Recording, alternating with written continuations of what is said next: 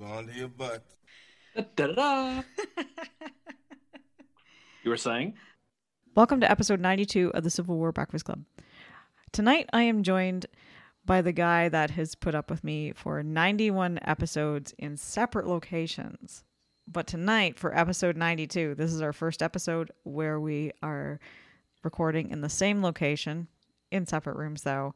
Um, but he's a real trooper for that. Um, and he's also the most awesome Civil War nerd I know, Darren Wakes. And I'm his Oh, co host, Mayor. Very creative. Well, by your background, it seems like we'd be recording this on on, on Culp's Hill at Gettysburg, Wow, you. we're not allowed. we're not we're not we're not allowed to be at dark, so that can't be the case. So anyway, so how what's going on with you? How are? It's good to be back. We It are is. back after a month hiatus. Thank God those jurors saw it your way because we're back. Right. And now we get to do a whole new episode. Very cool. So how, how are things? They're good. They're good. Um, yeah, I'm settling into life here in the United States as a student again, doing my master's in library science, and uh, obviously we're in the same place now. So, and you haven't booted my ass out yet, so that's pretty good. No, no. So it's definitely good. So it's definitely good. Well, since you're hosting, I will ask you what you're drinking. Since you probably forgot how we do this, it's been so long. Oh, my so I will ask you, wh- wh- what are you drinking? Um, I am drinking Forever New England by Cisco Brewers out of Nantucket because it's New England Patriots beer, and they play their first game this Sunday for the season. What are you drinking? I'm drinking Cisco Brewers Whale Tail. Apparently, you're not drinking out of a mug or anything. You didn't. Oh, talk Oh wait, no, it, I'm sorry. No, I'm drinking it out of Wow, rusty, rusty. The viewers can't see this, but it is a Joshua Lawrence Chamberlain 20th Maine glass, and because it's his birthday today. So that is actually one thing we're going to be talking about to start off is it's Joshua Lawrence Chamberlain's birthday. Okay, okay.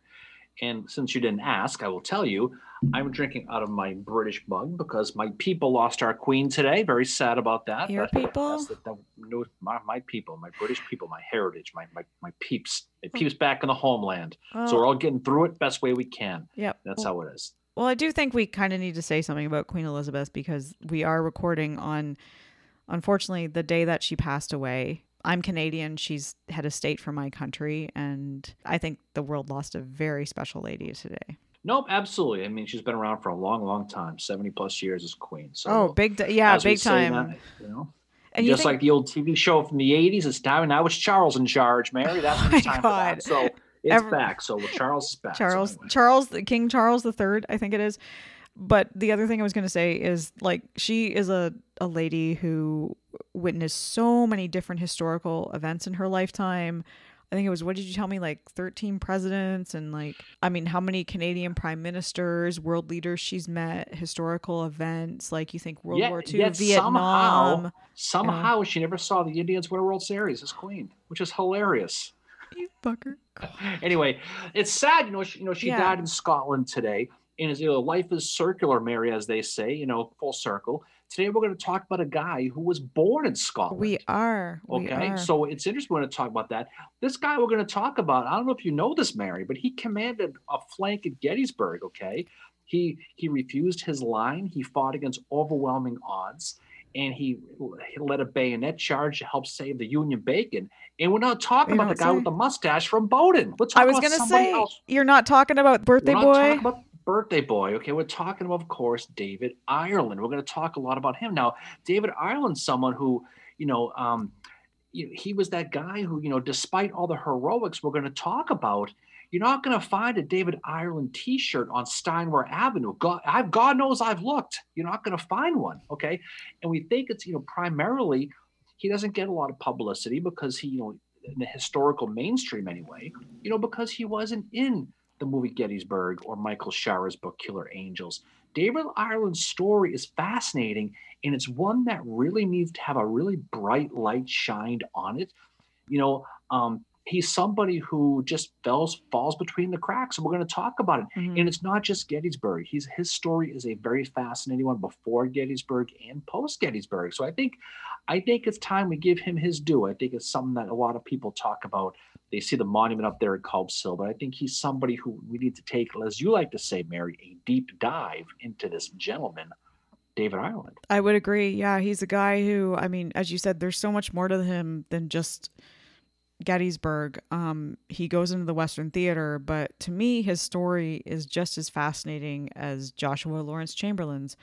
you know, like you said, there's so many similarities between the two. And um, one of the the books I used for my research for this was Trudeau's Gettysburg. I was just reading in it to see what he had to say about David Ireland, and he he does compare him to Chamberlain. He says, like Chamberlain, he he faces you know the odd the odds are kind of against him um, numerically. Mhm. Uh, he's got to think on the fly really really quickly. But this is a guy that you know Ireland doesn't just do this at Gettysburg. He has to do it elsewhere during the Civil War too, and his whole life is quite fascinating what he does and and he's the guy that he's obviously the next general we've chosen to talk about on the podcast and he's our he's the guy that's bringing us out of our hiatus i guess you could say you know he is. like- he is. You know, like many participants in the in the Union Army, David Ireland. You know, he wasn't born in the United States, like we mentioned a few minutes ago. He was born in Scotland, of all places. Mary, you know, his last name is Ireland. We had some fun. You were trying to Google him and thought Yeah. he was in the Irish Brigade. does he lead the week. Irish brigade funny. yeah i fully admit I But he was that. born in a place called Forfar. He was born on May 9th, 1832. The- He was the son of Charles Ireland and Barbara Nave. Okay. Now, what's interesting about Charles, he was a tailor and he moved to New York City uh, in 1840 when David was eight years old. Now, since his father was a tailor, he bestowed the values on on David to dress very, very well. And that was a big thing with him throughout his entire life. He always dressed well, work hard, dress well doing it. And this stayed with him right up until his death. Um, and so, for the most part, and, and the thing about it though is something they obviously didn't teach you with the DQ, your dress policy about dressing well. Because I've seen the hats and it's not impressive, you know. What? But the thing about it is, Dave Ireland, you know, he he was going to be a tailor. He was a tailor's apprentice under his father. And when the Civil War broke out in eight, April 60, uh, 1861, you know, Ireland, like many men in the North, you know, he felt the need to enlist. So in the summer of 1861, Dave Ireland finds himself as a lieutenant, okay, in the 79th New York. It's a regiment consisting of U.S. regulars, okay Mhm. and with, with it while he's and this is going to be important to talk about as he goes further on in his command with with his later regiment we're going to talk about while this while with the 79th he's going to have that benefit of receiving training okay as a us regular soldier Mhm. so he's going to get the training the discipline the whole deal and it's going to benefit himself and it's going to benefit his, his soldiers down the road Yeah, it is. So as you said, he becomes part of the 79th uh, New York. They start off as a militia, but then they um, get kind of you know brought into the regular army, and they're they're going to they're mustered into federal service on May 29th, 1861. So that's when they kind of they they get brought into the Civil War, and the first battle they're going to fight in is obviously First Bull Run, July 21st, 1861. Ireland is a lieutenant by this point. He's also an adjutant. The the the 79th is led by Colonel James Cameron. No word if he's well, it must to have been before, must been before, Before, must before before Titanic? Uh, yeah, I don't know if he's going to be directing Titanic after this one. But they're going to fight with General Sherman, who is then a colonel at this time. So it's Colonel Sherman with his 3rd Brigade at the First Battle of Bull Run. Now, during the battle, Cameron is going to be killed, and many of the officers, they just resign after this. A number of men just mutinied, and they were basically like, screw this, we don't want to do this. And because of this, McClellan takes their colors away. So he takes away their flag.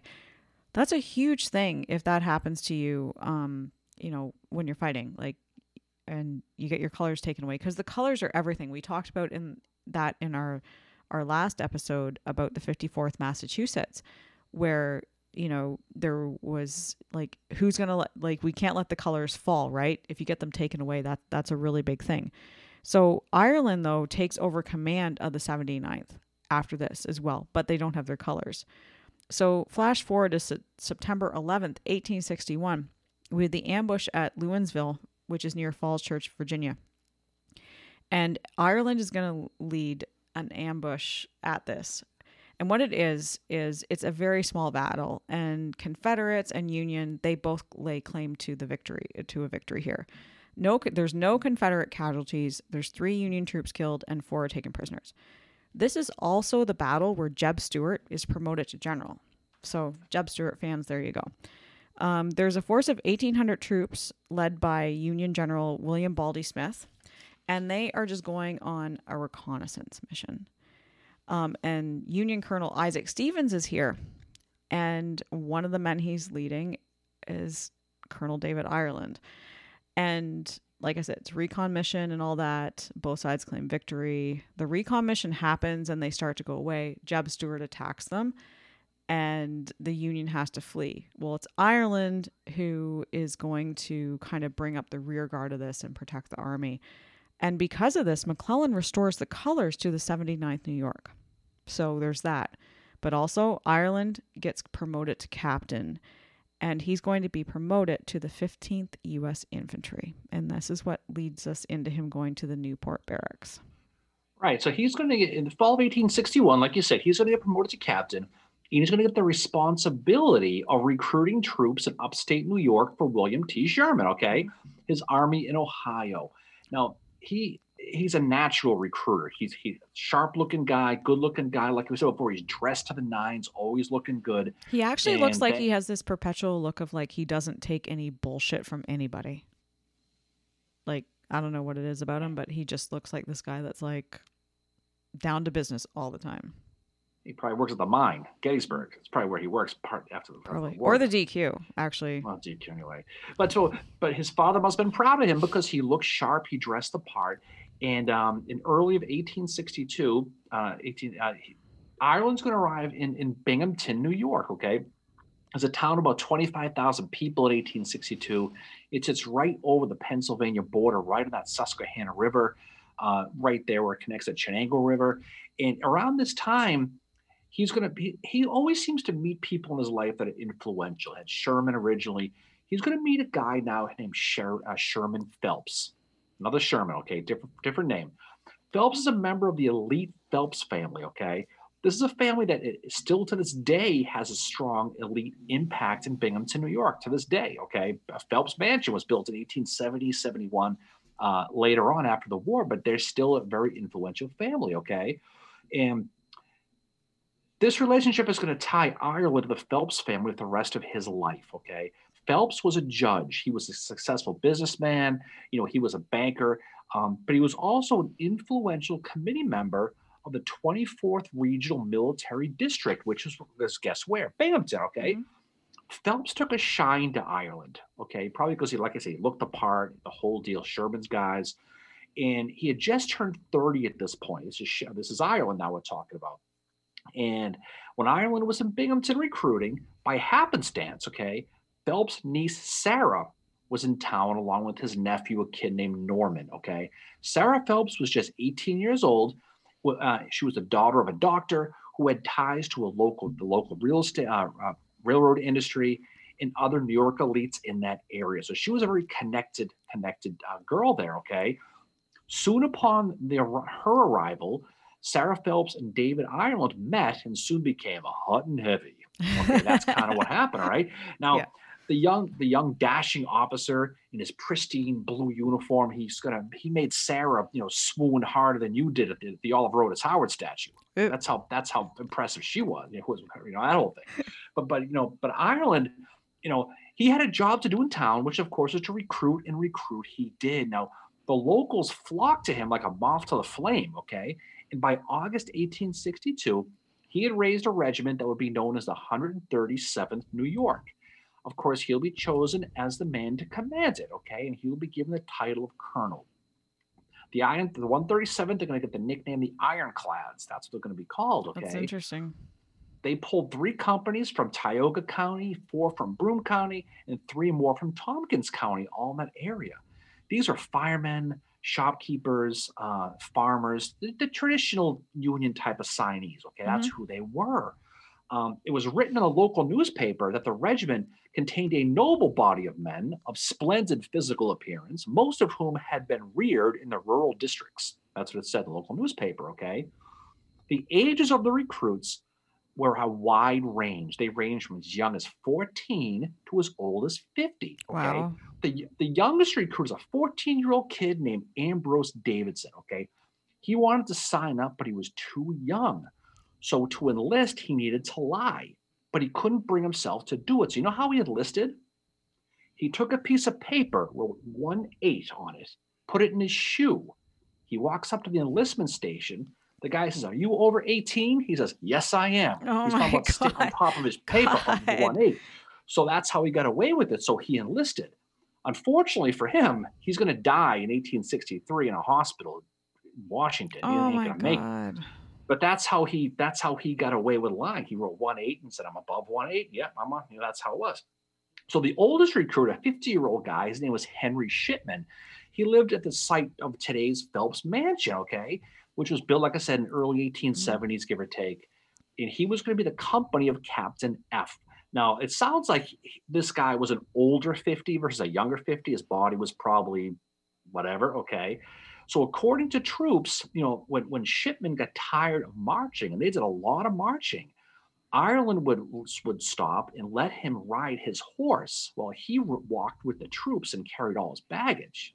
So this 50-year-old guy could, could make it. Wow. And these type of things, even though Ireland was a strict disciplinarian, a U.S. regular, it really made him a beloved guy amongst the troops, which is going to be important later. Okay. Well, there was one Now, what- quote I found where um, I think it was the governor of New York who said, or no, it was one of his soldiers who said, "We knew him to be a kindly and gentlemanly officer and brave soldier." And I think that just that really illustrates what you just said about him help having this guy like letting him ride on his horse, right?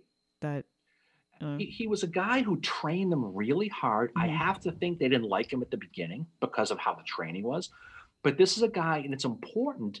Ireland trained them as if they were U.S. regulars. He Mhm. gave them the same training he got.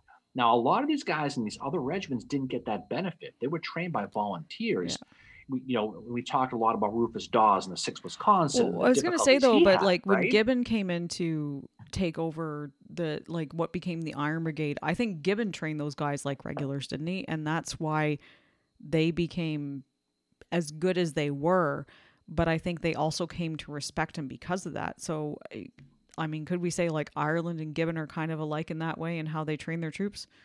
No, I think so. I think so. But the men really appreciate it. They didn't maybe didn't like Mm. it at the beginning. It's like tough love, but they they Yeah. would appreciate it later on. So the 137th, they trained really hard at a place called Camp Susquehanna, okay, starting on August 31st, 1862. And they were officially mustered in as a regiment of the 137th on September 25th, okay? This is just a week after the Battle of Antietam. So if things are getting really bloody, things are getting really bad. Yep. Two days later, the 137th is going to be led by Ireland, and they're going to leave the nest of Binghamton, okay, for war. Now, the local paper described their departure, and, inst- uh, there was a lot of rah rah and a lot of that, but there was a lot of fear and a lot of, of negative vibes. The paper said, deep seated below the cheers and applause which were given to these brave soldier volunteers as they marched through the streets, there was a most profound anguish, for there had never been such a sad scene at the homes of these enlisted boys and men when the hour came to which they had to say their goodbyes. Okay. So these guys were trained, they were fired up to go, but they would have at this point, it, it got real, really, really quick. Now, you know, just to tell about the organization, these guys, the organization, they're going to, the 137th is placed in the 12th Corps in the Army of the Potomac under the newly hired Henry Slocum. Okay. Mhm. He's the Corps commander who had just taken over for Joseph Mansfield, who got killed at Antietam like a week before. Okay. So now you're going to do command uh, as far as the um, as far as Corps command. Um, Ireland's direct boss was a brigade commander, a 61 year old Rhode Islander named George Sears Greene. Paps we'll talk Greene? a lot about him. Paps Greene, okay. And they'll report to their division commander, a fellow Scot of all things, John Geary from Pennsylvania. So Mhm. here we go with Scotland again. Now, the 137th is going to have to wait to see their first action, though, because they were listed as a reserve in the Battle of Fredericksburg. They didn't see any action at Fredericksburg, probably for the best, okay? And they had to settle into the winter. They had to witness Ambrose Burnside and his, his mud march fiasco. They're on the mud march, aren't they? 1863. And so they had to deal with all that. Yeah. This was kind of their baptism. Ireland's men are, are going to finally see the, the elephant, as they say, on May 2nd, 1863, near Fairview at the Battle of Chancellorsville, okay? Mhm. Um, not far from the 11th Corps by old what's his name? Uh, he was right on the corner. Howard. Yeah. Oh, that's right. I forgot who that was. But this was Ireland's first personal experience leading troops in a battle as as a you know as a commander of a regiment. Mm, And they're near Catherine And- Furnace, right? And they're just They're, they're, they're just southeast of Catherine Furnace, if you know the area by Mhm. Fairview. Okay, they're not going to see any infantry combat, but they are going to be shelled relentlessly in their position. Okay, and they suffered 55 casualties, including their first regimental death, the first death of anybody in the 137th, a 16-year-old boy, a private. Uh, Ir- Ireland, he's going to write afterwards of this of the unit that they manifested much coolness and bravery. So picture them. They still haven't seen have seen fire yet, but they're sitting there as artillery is raining down on them and they can't move. They're stuck there. And that's kind of their baptism. So despite the butt kicking that that that the entire Union army took at that battle, Ireland is going to proudly say that that regiment did not lose one color. Going back to your color story, from mm-hmm. okay again, they did not lose one. They were the last regiment in the entire Union army to cross the Rapidan after the battle. Yep. So what he's trying to say is, look, we didn't, we weren't in it, but we showed a lot of bravery, right? And, and, and the men, they got this va- that valuable experience of being under fire because it's really at Gettysburg we're going to talk about where the 137th really takes off. And like I said earlier, due to the exclusion from books and movies, most people don't really know their story at Gettysburg. But w- when we talk about Gettysburg here, you know wh- what they did at Gettysburg is one of the most important must-haves of the Union Army, It and it, yeah. it- and it's one of those things where um, it not only needs to be heard, but it needs to be learned. Okay, yeah, and it's I one of think the greatest one of the greatest military moments in American history. I I completely agree and and I have to say to to really understand what Ireland and his men they are the right flank of the Union Army um at Gettysburg you have to go to Culp's Hill you absolutely need to so I mean if you're going to Gettysburg I mean go to Culp's Hill it is I mean and really you can't go to Round Top but even if Round Top are open, go to Culp's Hill because it's going to help you to understand exactly what Ireland and his men do here in the 107th, 37th New York because it is like you'll go there and be like, what the hell? Like that's how I am every time I go there. I'm like, how did they do this? And I mean, thankfully, Darren, that that's because of you because you you do tell the story so well of Ireland and his men and what they do here. Well, I mean, without going into the whole the whole story of the, the history of the battle at Gettysburg, up to that, Yeah. you know, by the battle, you know, by the battle's second day, the Union Army, you know, they're going to hold the high ground on Cemetery Hill and Culp's Hill. Um, it's a pair of elevations south of the town. That was the key part of the battlefield for both armies. The 12th Corps had six total brigades. Okay, they were positioned on Culp's Hill. A hill has two peaks. Okay, Upper Culp's Hill is about 600 feet above sea level and it's connected to a smaller hill, Lower Culp's Hill. And in between the two, there's like a saddle or a little patch of, of- of slow undulating ground, okay, between the two that kind of Rolling connects hills? them, okay? Exactly. The land is going to be owned by a local named Henry Culp, okay? It's a heavily wooded area with boulders strewn all over the place. Um, and the underbrush is going to be kind of thinned out because of the animals. Just picture like a picnic ground. That's how it looks. But it's steep and it's wooded. And the way it looks right now, if you go to Gettysburg, is pretty much the way it looked at the battle. Maybe it's grown a little bit more lately, but when they did the whole other work, it was very, very accurate. You know, by July 2nd, okay, this is the second day of the battle now, the Union knew holding Culp's Hill was crucial. Now, it was the high ground uh, behind the Union line that stood over Baltimore Pike. Baltimore Pike is a straight shot to Washington, D.C. It turns into Georgia Avenue, okay? And it's one of two supply roads that George Meade's going to have for the Army of the Potomac. The other, of course, is Taneytown, which leads to Westminster. So they have to hold these roads, but especially Baltimore Pike is behind the Union line. So around 4 p.m. on the in the afternoon on July 2nd, James Longstreet's Confederate Corps is going to do their thing on the on the, on the other side the, on the uh, the Union left. This is going to result in the battles of the Round Top, the Wheat Field, the Peach Orchard, all that stuff that people know at Gettysburg. Okay, um, the sightings of the Rosewoods Clown was probably seen for the first time somewhere around here, but but fearing the battle could be lost on that side of the battlefields. I mentioned those six brigades on Culp's Hill. Yeah. Five of them are going to get redeployed from the 12th Corps to that part of the battlefield to defend the Union position. Now, that's going to leave just one brigade, led by George Sears Greene, to hold that hill. And it was that urgent hold for the Union. Okay, so just imagine the situation now. It's getting late in the afternoon. What you had at one point, you know, six brigades, 22 regiments you had.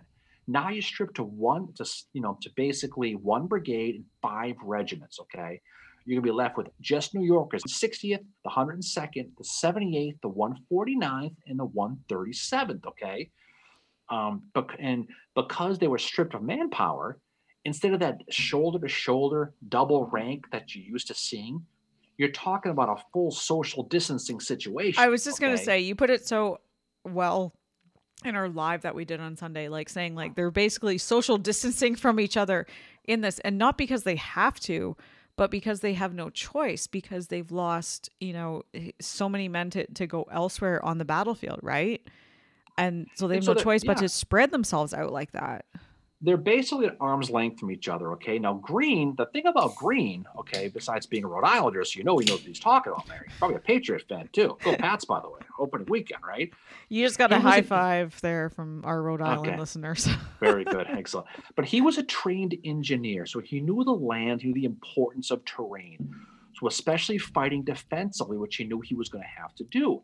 So, despite the protests of his division commander, John Geary, who told him no, he's going to go ahead and build breastworks to protect his brigade. Geary felt that fighting with breastworks gave soldiers a, a um, an un- unnecessary feeling of, of if you fought without them, you weren't as good, or some, some silly phrase he said. oh my god. But Gear, but but Greene felt that the saving of a life meant more than some silly philosophy. So he did them, and thank God they did. Okay. He also repositioned his men along the slope. Okay, he's going to have the 60th, followed by the 102nd, the 78th, the 149th, and then Ireland is going to be on the flank. He put Ireland on the flank because they were better trained. These these U.S. regular trained type guys. Okay, so he's on the right flank of the entire Union Army. Okay. Now we'll never know if Greene gave a sappy speech like Strong Vincent in the movie. I was You're just gonna end. s- You cannot, sir. You must be stubborn. I You was just gonna say, like, is this one like we are the flank? You'll be taken by the rear. You know, like he was. I don't know if he does if he does that. But one thing, but one thing he did do is he did tell him that your your flank, your right flank, is in the air. It's not it's not positioned up against anything. Okay. Yeah. So he's going to tell Ireland and his men to dig a traverse or a trench. And the soldiers of the 137 did not like this. It was hot. They were sick of building breastworks. Now they got to do another one. So they grumbled, but they had to build a traverse that basically set off to a right angle. And thank God they did. It's going to prove to save their lives later on. So by five o'clock now, Confederate General Allegheny Johnson, okay, in a second, he's in the second division under Richard Ewell's second corps. Guess what's going to happen, Mary? He's going to notice that suddenly all those soldiers up on the hill aren't there anymore. Mhm. So he sees an opportunity here, okay, that maybe, you know, just maybe he has a chance to do something with that hill. So what seemed like that Gibraltar of what it's seen before now looks very vulnerable. And if the Rebs are going to attack right up the hill and they get up there, this could be a game changer. Okay. So they're going to start that attack. All right. They're going to go up the hill and they're going to hit right in the middle of the line. They're going to hit the 149th, which is just on the left of Ireland's 137th. So it's going to lead to a bunch of fire. Before you know it, okay, Ireland, he's got 423 men. That's all he has, okay? Mm-hmm. In his front, he has six Confederate regiments coming at him under a guy named George Steuart, also known as Maryland Steuart, okay? Guess where he was from Virginia. with that nickname? No, he was from Maryland. Oh, right. Probably, pro- but he probably- commanded probably the 10th Orioles fan. Virginia, didn't he? No, he was he was in charge of the brigade. He was he was the brigade commander for- Okay. for, that. So, um, his six regiments was the first and third North Carolina, the tenth, twenty third, thirty seventh Virginia, and the first Maryland Battalion. Okay, they have twenty one hundred and twenty one men. Okay, quick math formula, Mary. 21 21 versus 423. What, what kind of ratio is that? Uh, That's not a good ratio. Even I can say that as somebody who Okay. sucks at math. It's almost exactly five to one. Okay. wow. George Steuart has a five to one man advantage, okay, against Ireland's 137. This is what it's going to come down to, okay? Ireland knew because he was the end of the line that he could not retreat at any cost. He had to stay. So again, with darkness falling, okay, and all these brigades coming at him face to face, besides that, everything seemed to be okay. Yeah, And but he's in. how- But earlier in the day, he. So earlier in the day, we have Chamberlain doing what he does at Round Top. Ireland is now pretty much in the same position to what Chamberlain was, except he's in the dark, right?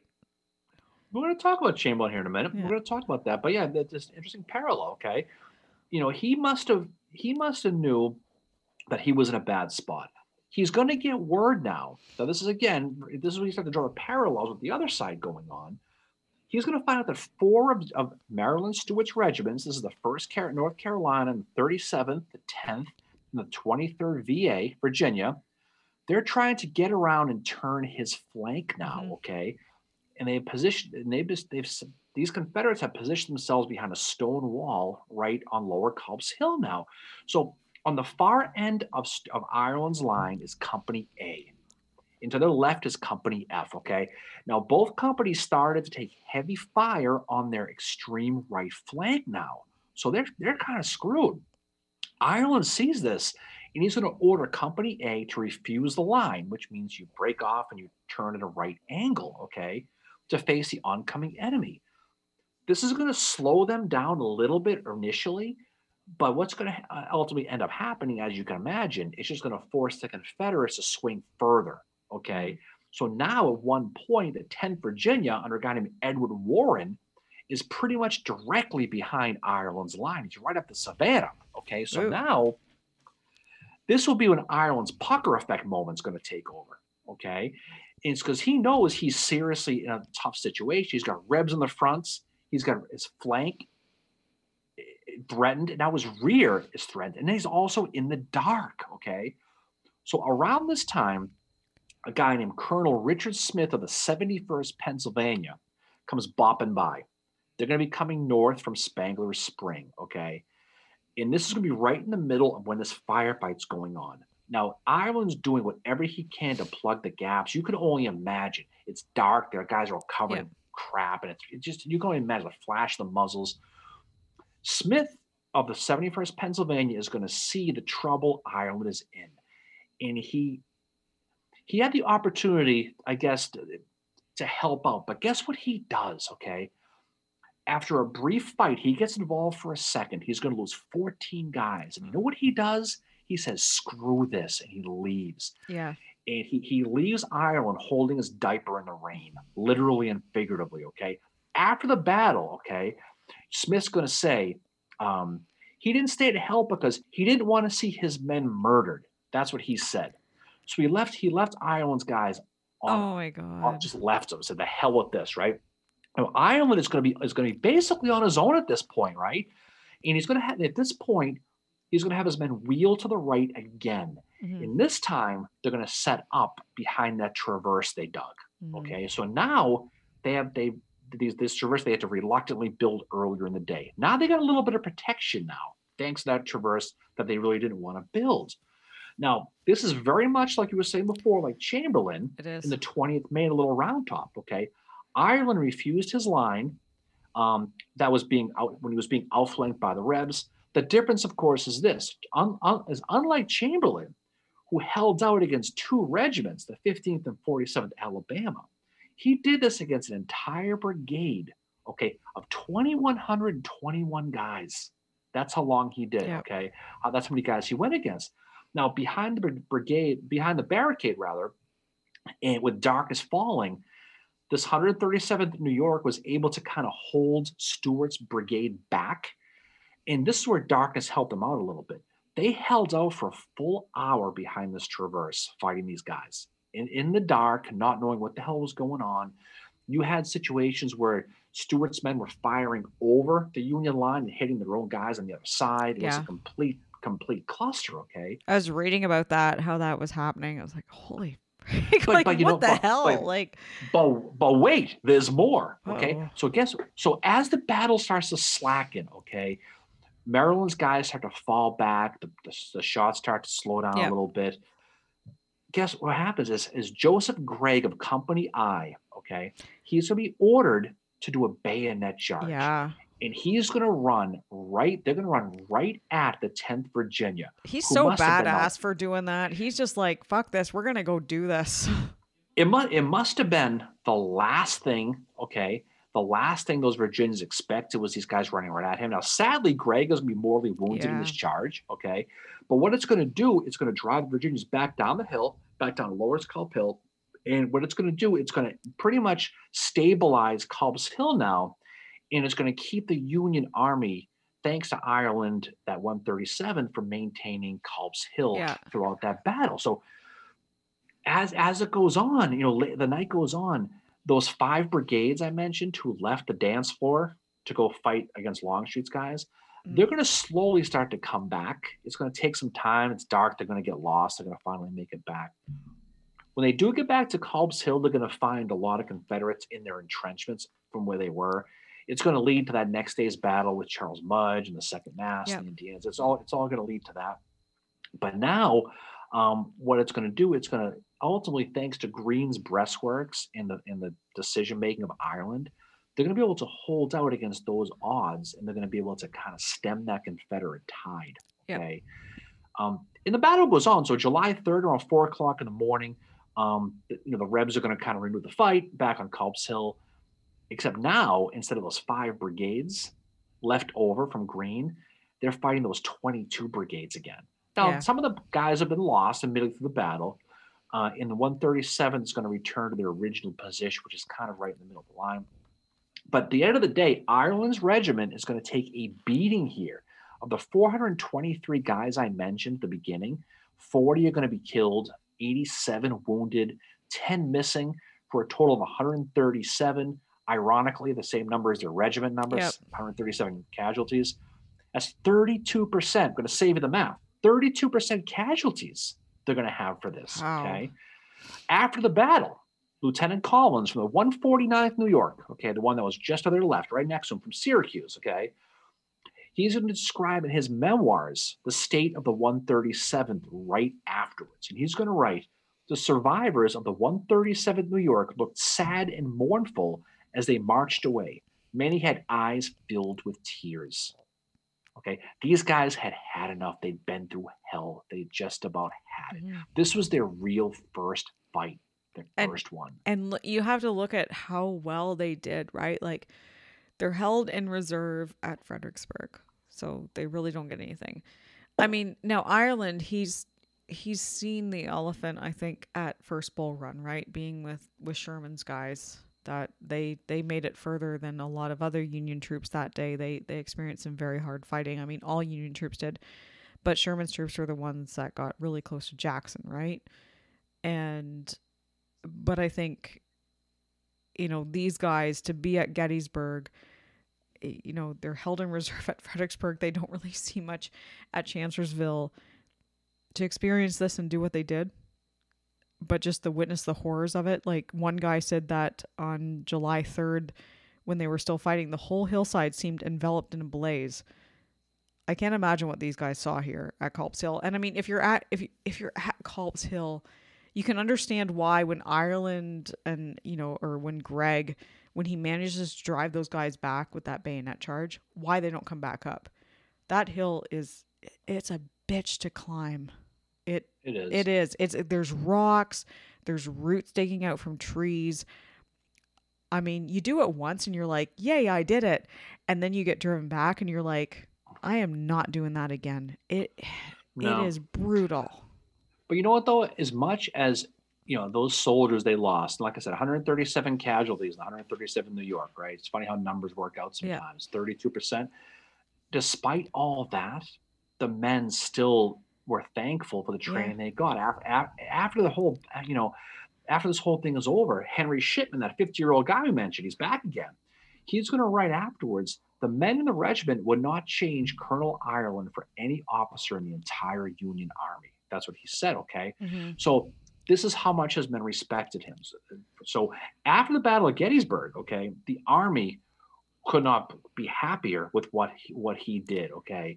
So David Ireland they're going to give a furlough to. Now here's how here's what they did. They knew he had Sarah back in uh, back in Binghamton. and he knew mm. so. So what they did is they can't, they gave him a wink wink recruiting mission back to Binghamton. Okay, it wasn't a furlough; it was a recruiting mission. So they sent him back, and it was really a reward for the effort he did at Gettysburg, so he can go back and see Sarah. Okay, that's what they did for him. So he does it. August 23rd, 1863. Guess what happens? Ireland and Sarah Phelps they get themselves married. Nice. Okay, they're gonna they're gonna get married in Judge Sherman Phelps, his his uncle, her uncle's home. Okay, the ceremony was the ceremony was conducted by a local pastor named Horace Winslow. Now, this this whole guise of a recruiting trip was was known by everybody. So during the ceremony, Winslow said this of the couple. This is what he this is what he said at the wedding. He wrote, "The gallant Colonel Ireland of the 137th New York Regiment." it will be seen by our by our marriage column. He has been on a recruiting trip to this village. We congratulate him on his selection of a new aide de camp and wish him a smooth and prosperous campaign in the battle of life. Wow. Okay. So they're saying is he has a recruiting trip and he came and he found himself a wife. Yeah. Okay. But that's how they did it.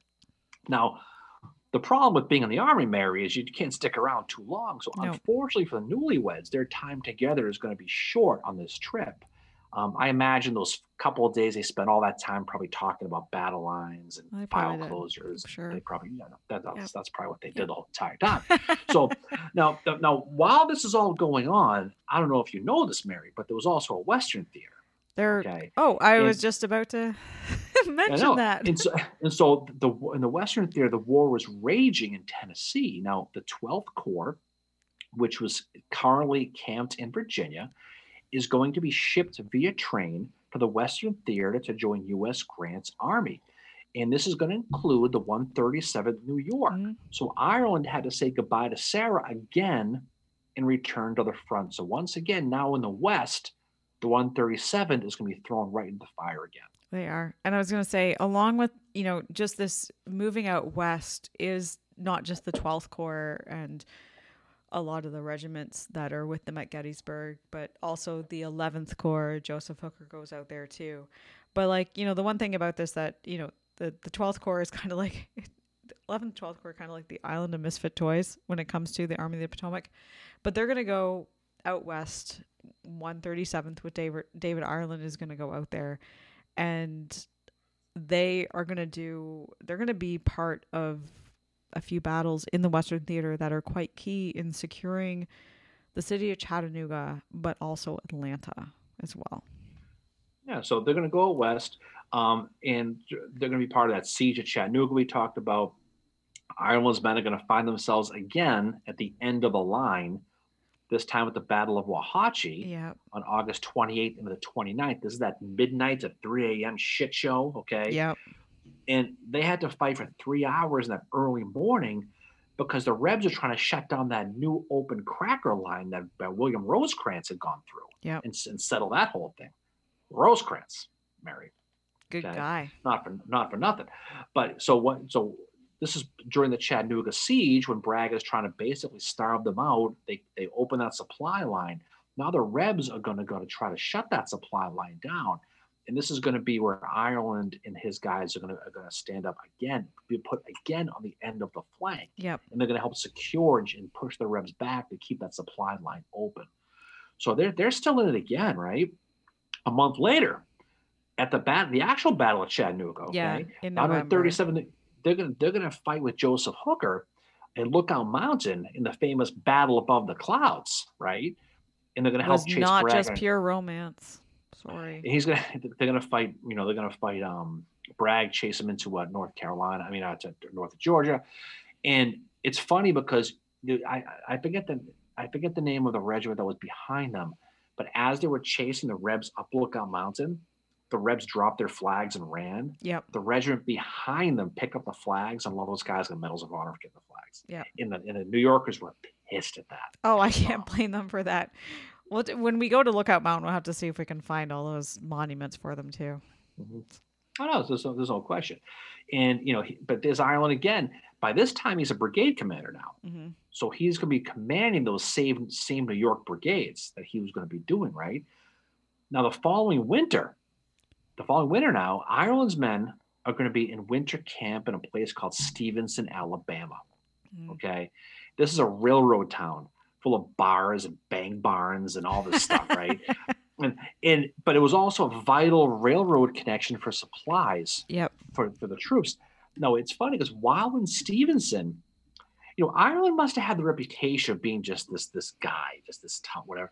They gave him the task in his spare time while he was supposed to be relaxing in winter camp to clean up the town, be a sort of pseudo sheriff in, in Stevenson, oh Alabama. Oh my God! Really? Okay, so he he was he was in charge of getting rid of all the the hookers, the gamblers, the transplanted Canadians, all the all the bad seeds. what? okay. Transplanted Canadians? But, but but he's he had to clean up the town, you know, and by all accounts, he did a pretty good job of it. We're just getting rid of the riffraff in town. He Oh apparently God. he did it, but but during this winter break, okay, Ireland's going to get visited by Sarah.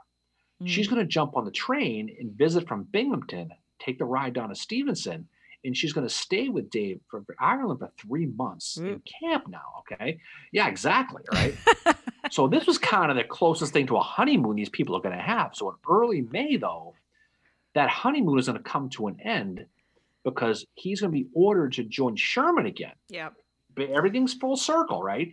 To George George uh, William T. Sherman on his march to take Atlanta. Yeah. And so, you, so with you know, with, with tears in her eyes, she's going to board the train back to New York. And sadly, this is the last time they're ever going to meet. Is Yeah. this this moment? And I guess it was it was it was quite an emotional thing. Um, and sh- you know, Ireland's going to be part of that of, of the Atlanta campaign. hmm Yeah. And he's, he's, going to be in the middle. oh, sorry. Go ahead. Oh, he's and this guy is he's going to find himself in the middle of everything. Resaca, Dallas, New Hope. You know, he's going to be in Kolb's uh, Kolb's Farm, Kennesaw, Mari- uh, Marietta, Peachtree you know, Creek. Peachtree Creek, all of it right into Atlanta. This this he's Ireland is his guys are going to be in the middle of all of this. Okay, when it's all said and done, the 137 New Yorkers is going to be involved in 18 different engagements. 18. The Atlanta all the- campaign has so many different engagements in it. But I mean, the whole the whole thing. I mean, Yeah. he's soup to nuts here. Okay, Yeah. he you know from he misses Fredericksburg, but from Fredericksburg to Bentonville, they're going to be involved in everything in between. Now, here's the cool thing about this, though, Mary. Okay, September second, eighteen sixty four. Okay, you know what day that is? That's the day Atlanta falls, right? That's the day Slocum Okay. walks into Atlanta and he's like, "Is this my?" but place guess who the first guess who the first officer into Atlanta is? It's David Ireland. David Ireland. Yep. Okay. And so you So know what he does? He- It's like when you walk in, say you say you have a roommate with some friends, right? Yeah. You walk into an apartment, you're the first one there. What do you do? You pick out the biggest room. Mm-hmm. He walks in, he picks John Bell Hood's headquarters as his headquarters. So that big mansion that. Hood had, had just vacated, Ireland says, you know what? This looks good to me. I'm taking this one. And he does. amazing. And there's there is one of two known pictures of David Ireland that exist. One is the one you see with his hand in his pocket. Yep. The other is him and his officers in front of the house that John Bell Hood in Atlanta stood in. That is awesome. And you can see him standing there. It's only one of one of two pictures. So that is like cool. so. I don't know. Like that's balls right there. It's like, hey, look at I me, do the same Hood. thing. Look at me, Hood. Oh, I would too. you know, I would too. you know, but you know, all, all the good the, the good times kind of come to an end though because September second he gets into he gets into Atlanta Mhm. and almost immediately he gets sick. Okay. Uh, yeah. And whether it's the bad food or the dirty water or who the hell knows what, he's going to be hit with a bad case of dysentery almost immediately, like right off the bat. Mm. Um, he's going to be get quickly. He's going to get dehydrated. Um, and eight days later, on September 10th, to the shock of his men, Ireland's going to die. And they are going to be stunned by this, stunned, right? It was the regimental chaplain, a guy named Captain Eli Roberts, who's going to personally take the body of Ireland back to Binghamton. And three days after he died, okay, the Bingham Repu- the Binghamton Republic, he he was spoke he was scheduled to go back to Binghamton for a leave. right. Yeah. Okay. And he, he didn't make it. But the newspaper writes this in the newspaper. It is a pain, it is it is a painful due to announce the death of Colonel David Ireland. We understand his wife Sarah was expecting soon a visit from her husband. He is on the way, but alas, comes in the sad habiliments of the dead. another noble martyr to the cause of the Union. So she's literally expecting him to show up on her doorstep. Instead, she gets his coffin.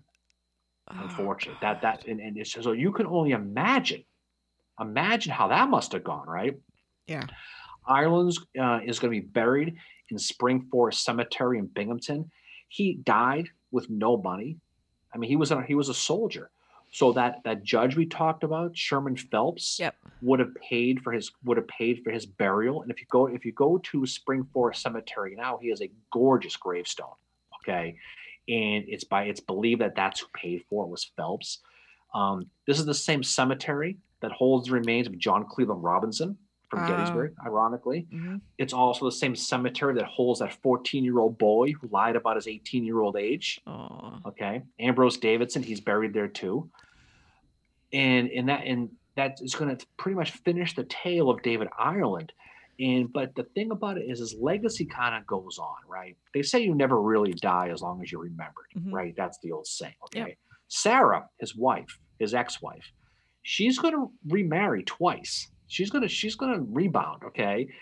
And but she was always going to be known as Mrs. David Ireland to the members of the 137 New York. She was a regular guest at their reunions. She would still go. Wow. In 19, uh, she lived until 1919. Okay, when, when she's going to die, she's buried in Syracuse next to her third husband, a guy named William Gear, um, who was a wealthy engineer in the area. But um, but basically, you know, she would go to the reunions. She would see the soldiers. They'd call her Mrs. Ireland. Wow. Um, and and that's that's the, the sad part about it though is the sto- you know to this day the story of David Ireland really isn't well known. Um, he and his wife Sarah had no children, so and there was no story to be told after that. Especially his role at Gettysburg. For the most part, he dies, and you know, and he's a hero locally, but there's no one to tell his tale. There were 63 medals of honor given at the Battle of Gettysburg. 63. You know who didn't get one? David Ireland. Ireland. Neither did Charles. Tilden. Right. But that Ireland was not a recipient, uh, uh, regardless of his, of his, hero, Wow. her- his heroism, who I think a lot of people say is the true hero of the Battle of Gettysburg, especially on the flank. Mm. And sadly, he's fallen from the cracks of history because really no one's been around to tell his tale. I I completely agree with you on that. Um, having visited Culp's Hill quite a few times in the last year um, with you, and just wandering down and looking up at where the Union was and what he had, what what he was doing, it's like holy shit. He, I mean, he is the unsung hero of Gettysburg. I think with this on the right flank, with what he had to do, with I mean how spread out his men had to be. But not only that, he reminds me a lot of John Gibbon in the sense that, um, you know, when Gibbon took over what became the Iron Brigade, they didn't like him at first because he was disciplining them in a way that they'd never been disciplined before. But then they came to recognize it after a battle that, wow, this guy did good things. And Gibbon was at every single reunion, you know, with those guys even though he was not from where they were. I mean, Gibbon was born in Pennsylvania. He was raised in the Carolinas, right? Um, and I think in some ways, it, it's it's a similar story to David Ireland's. How Gib, how respected David Ireland is is a lot like John Gibbon with the Iron Brigade. It's a Yeah. it's very I- I similar think- to that I think- too. But I think Gibbon's legacy is one that goes. I mean, people. Oh, it you know, people know that Gettysburg, the, the, the, you know. But nobody, Iron kn- but but again, yeah, that's where it differs. Is nobody knows who Ireland is, but they should because of that, because of what he does. Um, he's, I mean, anybody who goes to Culp's Hill, you'll see it there. You'll know what he no did. Question. There's no question. But I think it's I think it's a good good place to drop. I think it's a good story. I think it's one. If you go to Gettysburg, you're going to go to Culp's Hill. Mhm. Find the 137 New York. Take a peek. It's tough to find the traverse that's kind of built over a little bit, but you you can see where it is. Um, it's kind of right where the saddle is. It kind of the road kind of dips and it goes across the road. Just imagine yourself in that position. It's nighttime. You're being attacked by 2,100 guys. You're 400 guys. They're going around to your right. Now you're in, in this traverse, in this this this ditch, this trench. uh, fighting and fighting and fighting, and you're able to hold them off. Um, and, and this is your first real infantry battle. And because of your actions, you're able to push them down the hill until those five other regiments come back. Those remaining 17 brigades are going to come back to, to bail you out. And it isn't too a reach to say that if Johnson, Allegheny Johnson, and, and those guys get up on Culp's Hill, you're behind the Union line. You have that supply road of Baltimore Pike. It's hard to imagine how that July 2nd War Council meeting is going to play out, knowing that they're Yeah. right behind you. You may have to leave at that point. Yeah. And if you believe that, the fact that they that they were not up there has a lot to do with David Ireland's 137th. So Exactly. nothing against the Chamberlain people, because what he did was very important too. But I think if you because of the movie, people like Ireland don't get the credit they do. Take a peek on the other flank, because sometimes the other flank tells a better story. In this case, it's it's in this case it's true. No, I and I completely agree with that. It's a lot like uh, the Battle of Chickamauga, where if they had let them get through on that Lafayette Road to Chattanooga, things would have not went so great for the Union Army.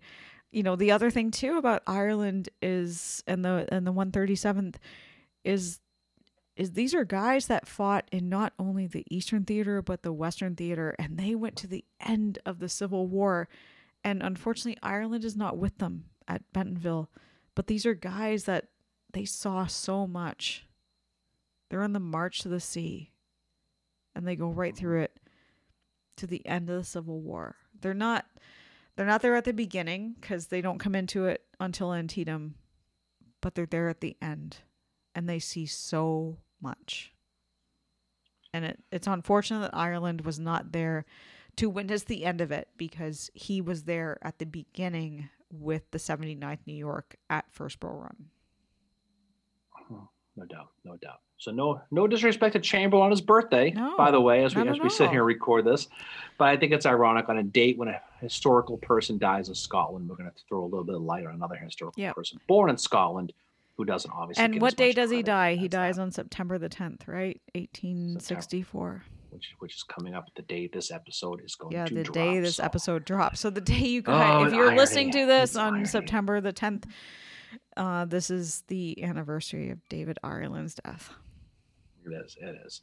All right. So that that'll do it with us. So what's coming up next for us? Do you even So we are going to be recording an episode with some guests, hopefully soon. Um, we are going to be doing an episode about uh, Special Order 191 and talking about that and its implications for the Maryland campaign, Battle of Antietam, and all that. Uh, we are going to be having our roundtable this month in September as well. And we'll have some book club news to share with you soon as well. So um, we just want to thank you all for listening to us for these last 92 episodes. And before he can say any final words from you, um, Darren, you are an amazing co host. And thank you Oh. for all your knowledge on David Ireland. Um, and also thank you for all the tours on Culp's Hill that you've given me because you have given me such an appreciation for that part of Gettysburg. Thank you. Well, you got to go to Culps. Culps is the way to go. So thanks everybody for listening. Everybody have a great night and hope your football team loses unless you're the Patriots this weekend. And we will look forward to talking to you also. So fun stuff coming down the road. Off we go. So Mary, again, the pleasure, as we say, is always all yours.